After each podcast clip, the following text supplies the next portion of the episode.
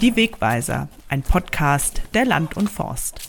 Ob Tipps für Stall, Betrieb oder Acker, Redakteure fragen, Experten antworten. Moin, liebe Hörerinnen und Hörer. Ich darf Sie ganz herzlich zu einer neuen Folge unseres Podcasts begrüßen. Mein Name ist Laura Schneider. Ich bin Redakteurin bei der Land und Forst im Bereich Tierhaltung. Und wir sprechen heute über ein spannendes Thema, vor allem für die Tierhalterinnen und Tierhalter unter Ihnen. Es geht nämlich um Low-Stress Stockmanship. Was sich hinter diesem etwas sperrigen Begriff verbirgt und was uns das Ganze dann bei der täglichen Arbeit mit den Tieren im Stall bringt, das wird uns sicher unser heutiger Gast erklären. Und da freue ich mich, dass ich heute Ronald Rongen begrüßen darf. Hallo, Herr Rongen. Guten Morgen. Ja, schön, dass Sie sich die Zeit für uns nehmen. Sie kommen eigentlich aus Belgien, waren aber in der letzten Zeit auch in Niedersachsen viel unterwegs und haben hier Seminare zum Thema Low Stress Stockmanship gegeben. Das heißt, einige Landwirtinnen und Landwirte durften sich schon in Theorie und Praxis mit dem Thema beschäftigen. Für alle anderen fangen wir vielleicht noch mal ganz von vorne an. Low Stress Stockmanship. Man hört schon, wenn man das wörtlich übersetzt, geht es irgendwie um wenig Stress, um ein geringes Stresslevel. Aber vielleicht erklären Sie noch mal, was genau ist Low Stress Stockmanship und was machen Sie da eigentlich genau? Ja, Low Stress Stockmanship, der Begriff ist ja ein englischer Begriff und da ist ja schon mal der Name Stock drin. Das ist eigentlich der geringste Teil. Stöcke brauchen wir eigentlich gar nicht. Äh, Low Stress Stockmanship ist eigentlich eine artgerechte, tiergerechte, sichere und effiziente Art, wie man mit Herdentieren umgeht. Und ist in den äh, 1950er und 60er Jahren entwickelt von Bud Williams, ein Amerikaner. Ja, er hatte eigentlich eine ganz einfache Art, um äh, mit seinen Herdentieren umzugehen. Er versuchte sich in die Lage zu versetzen, wie in diesem Fall Rindern, wie ticken Rindern, wie nehmen sie ihre Umgebung wahr. Und wenn man das versteht, dann kann man sie auch einfacher treiben und man kann sie auch einfacher lenken und man weiß, wie sie richtig funktionieren. Und da hat er sich mit beschäftigt und ja gut, er hat die Methode Low Stress Stockmanship genannt, was eigentlich frei übersetzt heißt, mit wenig Stress die Herdentiere bewegen. Und das heißt, zu der Version mit wenig Stress die Tiere bewegen, komme ich eigentlich, indem ich weiß, wie die Tiere ticken und wie sie ihre Umgebung wahrnehmen. Ja, wir gehen immer als Menschen davon aus, dass äh, Tiere genau dasselbe wahrnehmen, hören, riechen, spüren, fühlen wie wir Menschen. Wir müssen da sehr vorsichtig sein, denn ja, die Wissenschaft geht ja in Riesenschritten voran. Wir haben jetzt herausgefunden, dass als Beispiel Rinder ganz andere Farbwahrnehmungen haben, ganz andere Geräusche hören, einen besseren Hörsinn haben, einen besseren Geruchssinn haben als uns Menschen. Und das hat zur Folge, dass sie die Welt eigentlich total anders wahrnehmen als wir und auch dementsprechend zu reagieren. Und wenn man das weiß, dann kann man da Rücksicht drauf nehmen und dann, ja, dann geht das Leben einfach leichter und einfacher. Es gibt da ja bestimmt so einiges, was man wissen kann zur Wahrnehmung von Rindern. Ich denke, das ist ein sehr komplexer Bereich, aber vielleicht können Sie mal zusammenfassen, so auf die wichtigsten Punkte, die man sich bewusst machen muss, wenn man mit Rindern arbeitet. Wie nehmen Sie Ihre Umgebung wahr und wie müssen wir das dann dementsprechend berücksichtigen? Ja gut, wenn wir äh, über Rinder reden, man kann auch über Schweine reden, da ist eigentlich äh, das gleiche Prinzip äh, Sache. Wenn man über Rinder reden, die haben ja schon mal ganz anderes Blickfeld. Ich sage immer, Rinder können hinter ihre eigenen Ohren schauen das können wir Menschen nicht. Wir können uns höchstens hinter die Ohren kratzen, aber äh, schauen, das haut noch nicht hin. Wir haben aber ein sehr trübes Sichtverhältnis. Sie sehen nur 30 Prozent Sehschärfe von was wir Menschen sehen. Also sie sehen die Welt eigentlich trübe. Dann haben sie auch noch ein ganz anderes Farbspektrum. Wir Menschen können ja als Hauptfarben grün, rot, blau wahrnehmen. Bei Rindern fehlt schon die Farbe rot. Rinder können kein Rot sehen. Das bedeutet, dass die sowieso schon ein ganz anderes Farbspektrum haben und auch noch eine trübe Sicht haben. Das hat wieder zur Folge, dass Rinder es gar nicht mögen, wenn es dunkle Stellen gibt, Schattenstellen gibt. Wir Menschen wissen, dass Schatten nichts Böses im Sinn haben, aber für Rinder ist das ein schwarzes Loch, deutet auf Gefahr und das hat wieder zur Folge, dass die dunklen Flächen meiden. Gut, auf der Weide ist das alles nicht so ein Drama und nicht so ein Problem, aber im Stall kann das schon zu Riesenproblemen führen. Denn wenn irgendwo dunkle Stellen oder Pfützen im Stall sind, dann kann es sein, dass der Rinderhalter sich jeden Tag oder zweimal täglich beim Melken bemühen muss und sonst mal plagen muss bis zum Verzweifeln, bis dass er seine Rinder da hat, wo er sie haben möchte. Und das ist eigentlich eine ganz komische Situation, denn wenn man ein Auto hat und Auto fährt, und das Ding funktioniert nicht, dann stellt man sich die Frage, ich schaue mal unter die Motorhaube nach oder ich gehe mal zur Werkstatt hin, ich lasse das mal reparieren. Aber komischerweise sind sehr viele Rinderhalter oder Tierhalter, die akzeptieren jeden Tag einen Haufen Stress und Elend und stellen sich dabei nicht die Frage, was ist hier eigentlich los, was geht hier schief. Und das ist auch Teil von Low Stress Stockmanship und das ist ein Teil, was ich da hinzugefügt habe. Ich stelle mir nicht nur die Frage, wie soll man die Tiere vernünftig lenken und wie kann man sich in, in ihre Situation versetzen. Ich stelle mich auch dabei die Frage, warum reagiert das Tier so oder die Herde so, wie sie reagiert? Was ist da los? Also ich beziehe die Umgebung auch mit ins Boot. Und wenn man das macht, dann, ja, dann hat man eigentlich den kompletten Überblick und da kann man auch wirklich Sachen beheben, damit äh, das Leben leichter und sicherer wird. Also es geht auch um die Stalleinrichtung an sich und um die Umgebung, in der wir die Tiere halten. Ähm, Sie, haben jetzt, Sie haben jetzt gerade schon die Schatten und die schwarzen Löcher quasi angesprochen. Was sind denn so Bereiche im Stall aus Ihrer Erfahrung nach, wo es häufig irgendwelche Probleme gibt, wo dann der Grund dafür eigentlich im Verhalten oder in der Wahrnehmung der Tiere liegt? Ja gut, die Probleme sind, sind sehr groß und sehr viele. Da könnten wir bis heute Abend noch darüber reden. Das glaube ich, vielleicht die wichtigsten oder häufigsten Aber einmal kurz. Das größte Problem ist eine, die größte Herausforderung, Problem klingt ja so negativ, ist Platzmangel.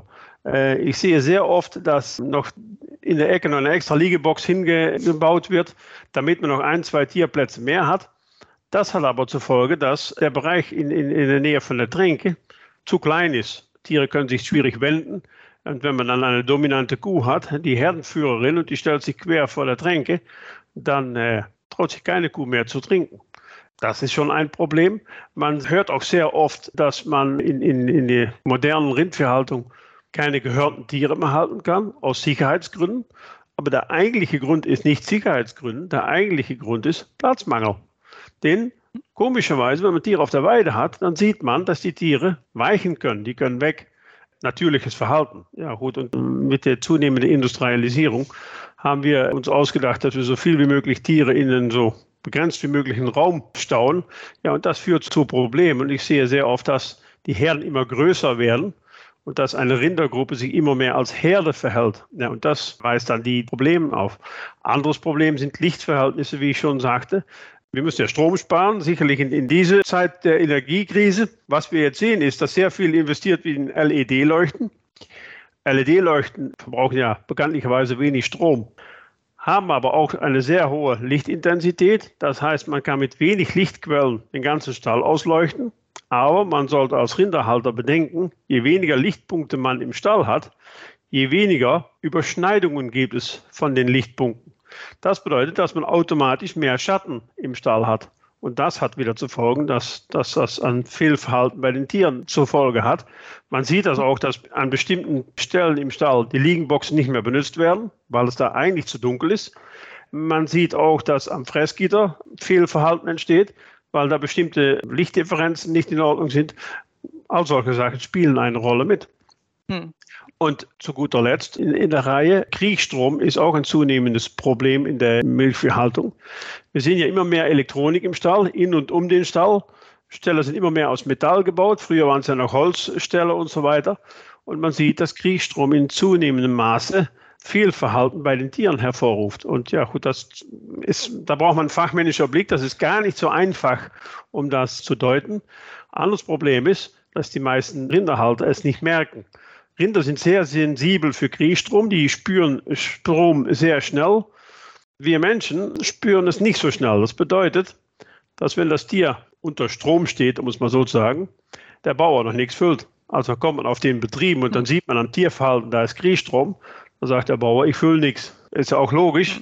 Den Rinder spüren Strom ab 3 bis 4 Volt und der Mensch spürt ein leichtes Kitzeln ab 42 Volt. Das ist in zwei Welten. Also das sind alles Sachen, die so, äh, so mitspielen. Ja, doch eine Vielzahl von Punkten, die man vielleicht im ersten Moment gar nicht so richtig auf dem Schirm haben würde. Aber kommen wir vielleicht nochmal zurück zum Treiben von Rindern, zum stressfreien Treiben von Rindern.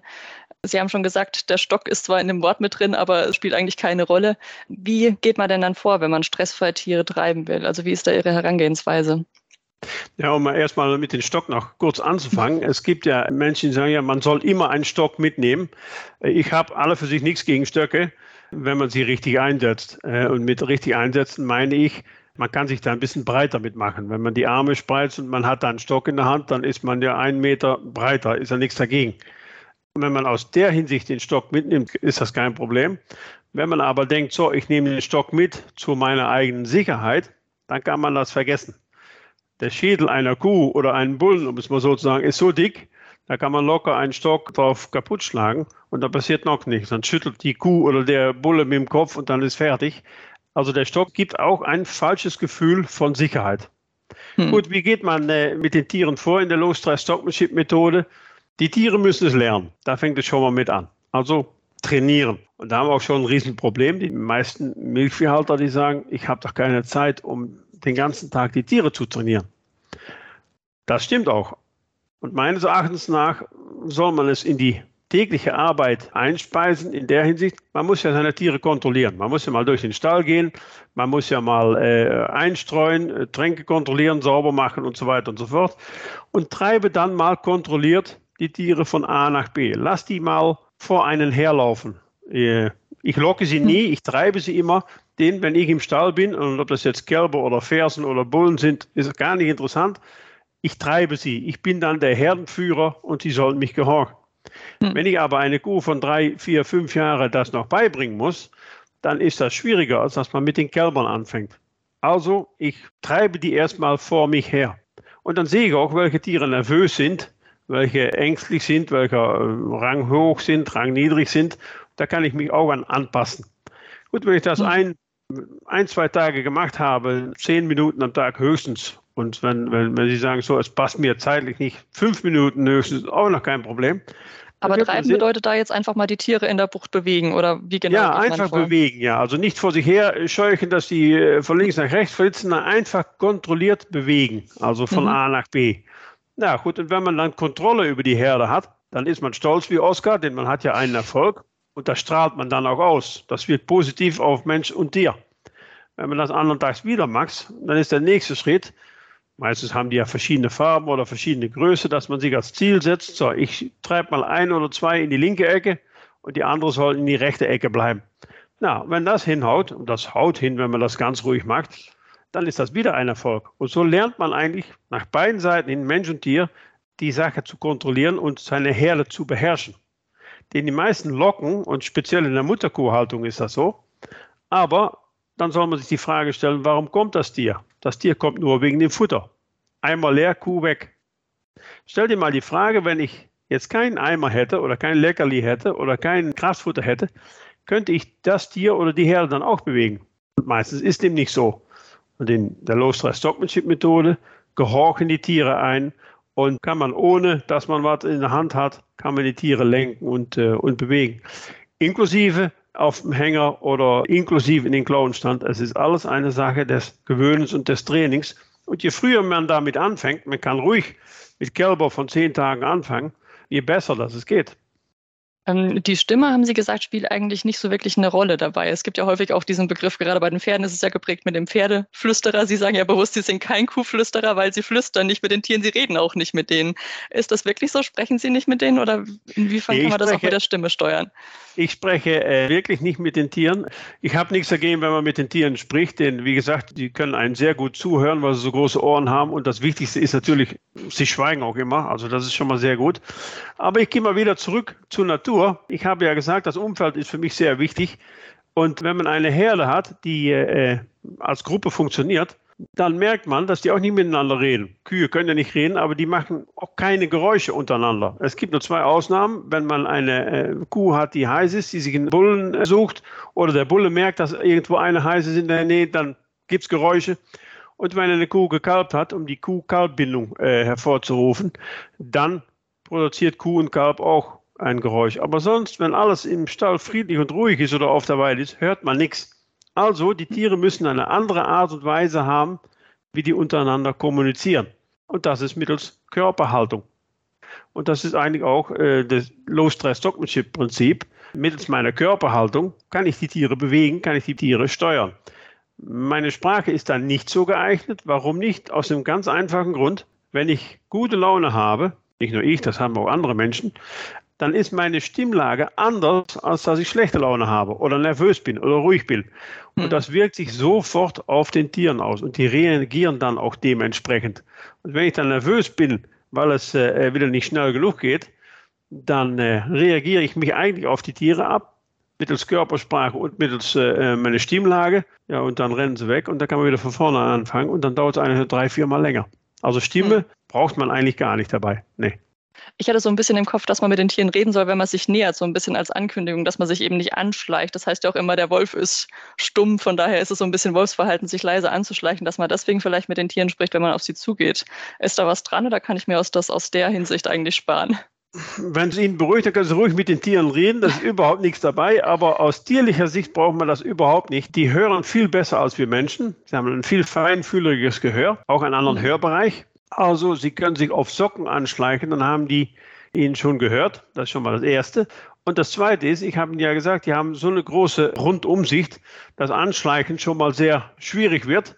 Und Sie können einfach ganz normal auf die Herde oder das Tier zugehen. Das mögen die eigentlich lieber, als dass man sich heranschleicht oder ein paar Worte nennt.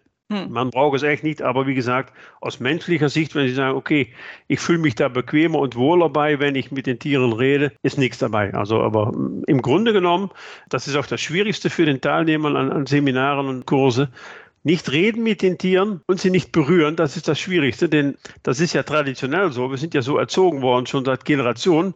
Man nimmt einen Stock mit oder man kloppt die Kuh oder das Kalb auf den Rücken oder den Po und man sagt was dagegen zur Beruhigung und dann geht es voran. Aber mit dieser hm. Methode braucht man nicht zu kloppen und braucht man auch nichts zu sagen. Hm, also ich arbeite eigentlich nur mit meinem Körper und ohne Hände. Ja, genau. Und die Hände, ich sage es auch immer auf meinen Praxisseminaren, man kann mir die ruhig mit dem Tau auf dem Rücken festbinden, die zwei Hände. Ich brauche sie überhaupt nicht. Damit ist auch gesagt, dass ich auch den Stock nicht brauche. Hm. In der Theorie klingt das natürlich erstmal alles sehr unkompliziert. In den Seminaren ist der Vorteil, dass man sie dann vielleicht auch einmal bei den Tieren im Stall sieht und das anwenden kann. Die Möglichkeit haben wir unsere Hörer ja jetzt leider nicht. Aber was ich sehr interessant fand, war in dem Seminar auch, dass einer der Teilnehmer dann mit einem Strick kam und hat gemeint, Sie haben gesagt, Sie machen ein Kalb ganz schnell halfterführig. Zeigen Sie das doch mal. Und das hat dann auch tatsächlich geklappt. Jetzt sehen wir das leider nicht, aber vielleicht können Sie noch mal anhand von diesem einen praktischen Beispiel so ein bisschen erklären, in welchen Schritten geht man denn jetzt vor, wenn ich ein Kalb vor mir habe, das noch nie am Halfter gegangen ist und ich möchte dem das jetzt schon beibringen die richtige Möglichkeit ist dann wahrscheinlich nicht mit fünf Leuten das Kalb in die Ecke treiben und irgendwie den Strick drumherum, sondern sie sind ja dann anders vorgegangen. Aber wie genau gehe ich das an? Naja gut, das ist ja der Vorteil von Praxisseminaren und ich äh, lege auch großen Wert darauf. In Theorie funktioniert ja alles und man kann die schönste genau. PowerPoint äh, präsentieren und was weiß ich alles, aber wo man ganz ehrlich sein, wenn man Viehhalter oder Bauern überzeugen will, dann muss man das in der Praxis machen. Jetzt habe ich immer als extra Herausforderung, dass ich die Betriebe und die Tiere vorher nie gesehen habe und auch nicht kenne. Also mit Üben oder Trainieren ist nichts dabei. Und die Tiere sind auch äh, äh ja, leicht äh, äh irritiert, weil auf einmal 10, 15 Leute auf dem äh, Futtertisch stehen und normalerweise ist ja nur ein, sind nur ein, zwei Leute da. Gut, wie geht man dann bei den, den Kälbern vor? Ich habe da ein eigenes System entwickelt. Ich nehme einfach einen, Strick, der darf ruhig drei Meter lang sein und ich schmeiße den eigentlich hinten auf den Po vom Kalb oder vom Jungrind, ist auch egal. Oder vom Rind geht auch. Ich meine, die Alter, das Alter spielt keine Rolle. Meistens geht mir dann sofort an den Kopf hin, da soll ja auch das Halfter ran. Aber ich fange hinten an und ganz lässig, ganz locker auf dem Po, damit das Tier erstmal spürt, was ist eigentlich das für Tau oder für ein Strick. Hm. Und er oder sie soll wissen, wenn ich wegrenne, bin ich das Ding wieder los. Gut, das mag ich drei, vier, fünf Mal, je nachdem, wie das Tier darauf reagiert. Ganz locker, ganz lässig, ganz spielerisch. Ich mag eigentlich ein Spiel draus. Das mag ich äh, bewusst den. Rinder sind von Natur aus spielerisch und neugierig. Das wissen auch sehr viele nicht. Aber wenn ich die in der Ecke bedränge und dann an den Kopf und Kragen gehe, dann kreiert man Stress und das wollen wir nicht haben. Hm. Gut, dann arbeite ich mich nach vor, nach Richtung Schulter und dann sind wir ungefähr zwei, drei Minuten weiter. Das, äh, ja, man müsste es eigentlich in der Tat, wie Sie sagten, live sehen, dann ist das noch besser. Na gut, wenn wir dann zwei, drei Minuten weiter sind, dann schmeiße ich den Strick ganz lässig, ganz locker über den Kopf. Egal wo er landet, wenn das Tier Hörner hat und es bleibt an den Hörnern hängen oder um die Nase oder an den Augenbrauen, ist alles egal, ganz locker. Äh, man soll nicht dran ziehen. Das Tier soll nur merken, da ist etwas Fremdes am Kopf und wenn ich mit dem Kopf schüttle, bin ich das Ding wieder los. Na, mhm. Dann sind wir wieder ein paar Minuten weiter und dann mache ich eine riesen Lasche und tue die ganz locker ums Maul, aber so groß, dass wenn sie wieder oder, oder eher mit dem Kopf schüttelt, dass es das Ding dann auch wieder los wird. Also es bleibt spielerisch. Und dann kommt der Moment, dass man sagt, so, jetzt mache ich da eine richtige Schlaufe dran und äh, mache einen Strick draus. Und das Tier wird das akzeptieren, weil man das ganz ruhig macht. Und auch der Strick sieht man, sieht das Tier als Teil des Spiels. Na gut, lange Rede, kurzer Sinn, dann sind wir ungefähr, ich habe das äh, in zwei Seminaren in Deutschland vor 14 Tagen gemacht, Bei einer hat es zehn Minuten gedauert und bei einem anderen auf einem anderen Betrieb sechseinhalb Minuten. Jetzt kann man sagen, so, das dauert mir auch noch zu lange. Gut, das muss jeder für sich entscheiden natürlich. Aber der große Vorteil davon ist, dass ich es ohne Stress und Hektik gemacht habe. Das Tier auch festbinden kann am Fressgitter oder am Fangstand oder egal wo und mhm. es stehen bleibt und es auch akzeptiert. Und die Belohnung ist nicht Leckerli oder Kraftfutter. Die Belohnung ist, wenn das Tier ganz ruhig steht, mache ich den Strick wieder genauso ruhig und langsam lose und gebe ihr oder eben die Freiheit wieder, als das ich ihm angelegt habe. Und wenn man das an anderen Tags nochmal übt, dann wird man sehen, dass es viel schneller und effizienter geht. Und das hat wieder zur Folge, dass das Tier merkt, der Strick ist eigentlich gar nicht so schlimm. Und meistens ist es ja so, wann bekommen Tiere einen Strick angelegt? Wenn was los ist. In dem Betrieb, wo sie auch zu Gast waren, ja, die, die züchteten Zuchtbullen. Und die Bullen waren mehr als zwei Jahre alt, wo die die erste Bekanntschaft machten mit dem Strick.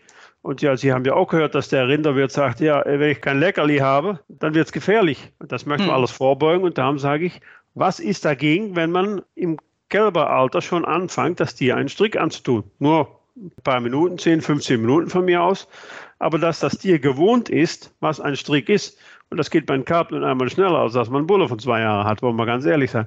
Hm, gut, das spart ja dann am Ende auch wieder Zeit. Ja, genau. Und es erhöht die Arbeitsfreude, was ja auch wichtig ist. Ja.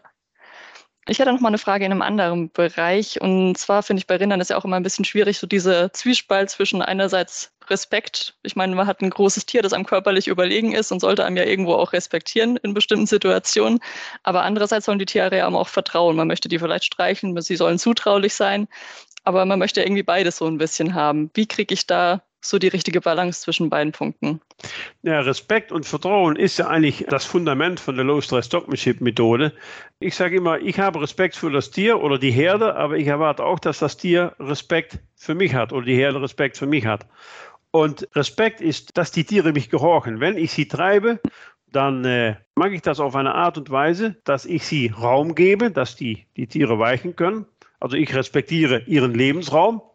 Sie sollen mich aber auch respektieren, damit sie für mich weichen.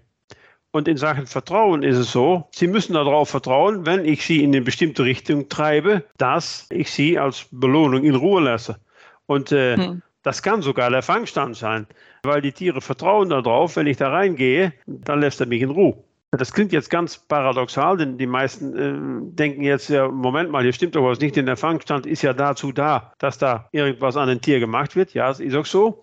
Aber wenn der erste Kontakt mit dem Fangstand oder die, die Clownpflegebox negativ ist, dann ist das bleibend geprägt. Und dann hat man nächstes Mal wieder ein Problem. Die sagen dann auch, ja, ich bin ja nicht blöd. Wenn man aber die Tiere mal trainiert, durch die Clownbox zu gehen oder in den Fangstand zu gehen, ohne dass was Negatives passiert, mhm. lernen die Tiere daraus und geht es später viel besser. Ich habe in meiner eigenen Jungviehherde einen Clownstand gemacht, ganz alten, und der steht den ganzen Tag offen. Da spielen die gehen die spielerisch rein und raus. Und hin und wieder sperre ich mal eine ein. Die findet das gar nicht schlimm, ist Teil des Spiels, Teil des Lerntrajekts. Also mhm. so geht das ganz spielerisch ohne viel Aufwand. Und man lernt die Tiere, was Respekt und Vertrauen ist. Und noch ganz wichtiger ist, das ganz Wichtigste dabei ist, was ich auch sehr oft auf den Seminaren sage, wenn man mit Rindern etwas schnell machen möchte, mach langsam. Das hat damit mhm. zu tun, die optimale Gehgeschwindigkeit, muss man so sagen, und dann Geschwindigkeit in Anführungsstrichen, bei Rindern ist ungefähr 2,9 Stundenkilometer. Wenn wir Menschen normal gehen, je nach Kondition und Alter, zwischen 4, 4,5 Stundenkilometer. Das heißt, aus Sicht des Rindes sind wir immer zu schnell und mhm. aus unserer Sicht sind die Rinder immer zu langsam. Und darum sage ich, mach langsam, wir haben keine Zeit. Wenn man mit Rindern etwas schnell machen möchte, mach langsam. Und ihr werdet sehen, dann geht es auch viel besser. Okay, einfach weil man an der entscheidenden Stelle mehr Zeit gibt. Ja, genau. Und das muss man sich anlernen, angewöhnen, trainieren. Und hm. das Problem in der modernen Landwirtschaft ist, ja, man nimmt sich die Zeit da nicht zu. Auch interessant ist, ja, äh, wir haben die Zeit nicht dazu, es ist zu teuer, äh, wir müssen zu weit wegfahren, aber sehe es als eine Investition. Und Gott sei Dank komme ich auf immer mehr Betrieben, die sagen, komm mal zu unserem Betrieb, trainiere mal unsere neue Mitarbeiter oder unsere, unsere Mitarbeiter. Oder schauen Sie mal mhm. einen Tag mit über die Schulter. Sind da Dinge, die wir besser machen können, die wir anders machen können, die wir optimieren können? Das ist eine gute Investition, aber man muss dafür offen stehen, man muss da bereit sein, sonst haut das ja nicht hin. Hm. Aber wenn man dazu bereit ist, kann das an sich jeder lernen, oder was würden Sie sagen? Ja, ich denke, im Prinzip kann jeder es lernen. Es ist ja wie hm. Autofahren. Aber es gibt ja Leute, die, die fahren sehr gut Auto und es sind welche, die haben ihren Führerschein. Da stellt man sich die Frage, wie bist du da dran gekommen? Also es gibt eine, eine große Bandbreite. Man muss hm. schon ein bisschen Gefühl dafür haben, aber im Prinzip ja. kann jeder das lernen. Eigentlich, komischerweise, wenn man mit Rindern umgeht, ist genau das Gleiche, als wenn man mit Kindern umgeht. Die wollen auch erzogen werden. Und Sie wissen, das mhm. ist ja heutzutage auch mit wechselndem Erfolg.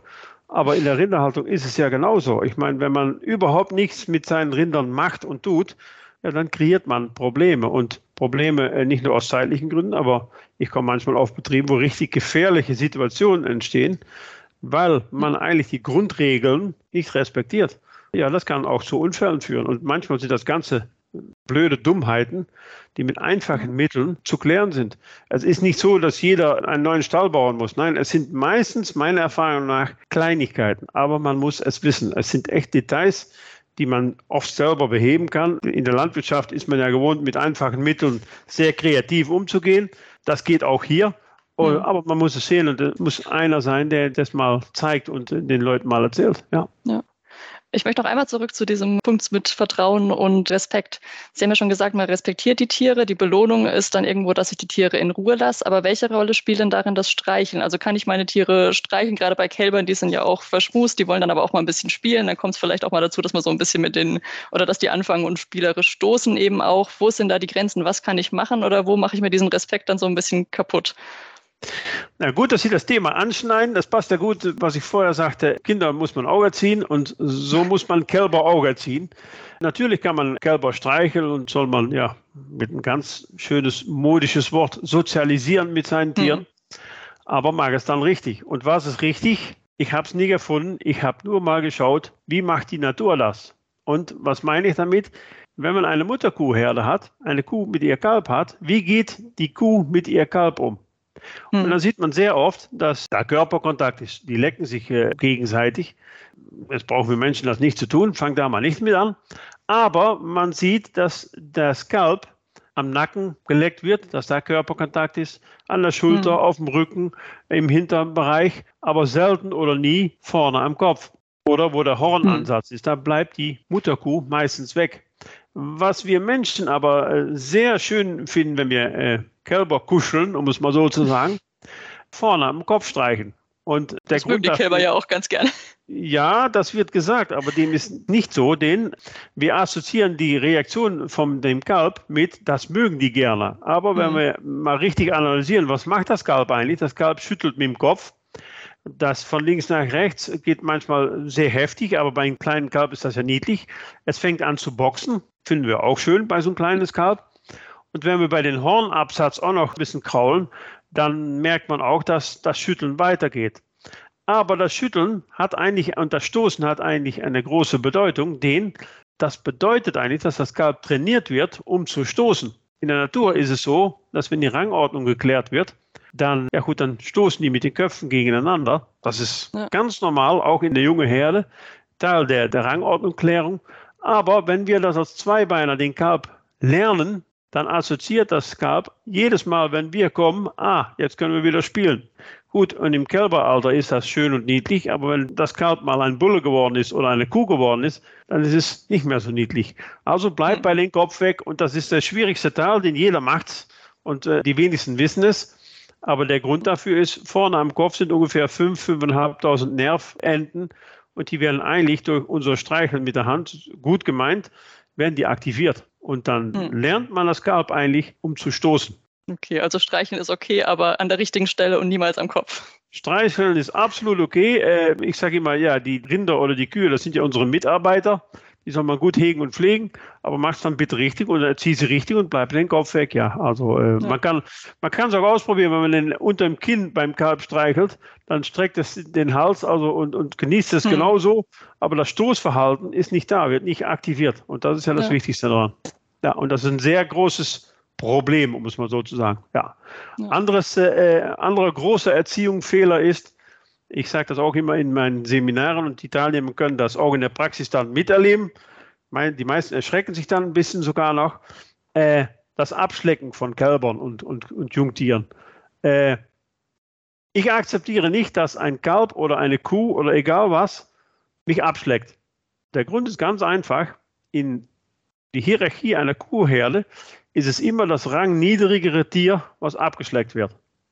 Wenn ich also vom Kalb akzeptiere, dass es mich abschleckt oder absabbelt, äh, dann trainiere ich das Kalb, ich bin rangniedrig, du bist mich schon überlegen. Hm. Gut. Und das möchte ich nicht, denn ich möchte ja der Herdenführer sein und die ja. Tiere sollen mir auf eine angenehme Art gehorchen. Dann muss ich auch Autorität ausstrahlen, muss ich Respekt haben und der Respekt muss ich mich nicht erzwingen, sondern muss ich mich verdienen äh, mittels einer eine richtige Erziehung. Und eine Erziehung dafür ist, lass dich nicht abschlecken.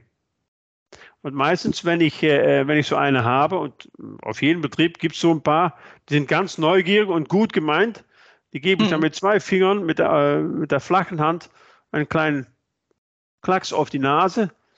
Äh, kleiner Schreckeffekt, mhm. keine Panik.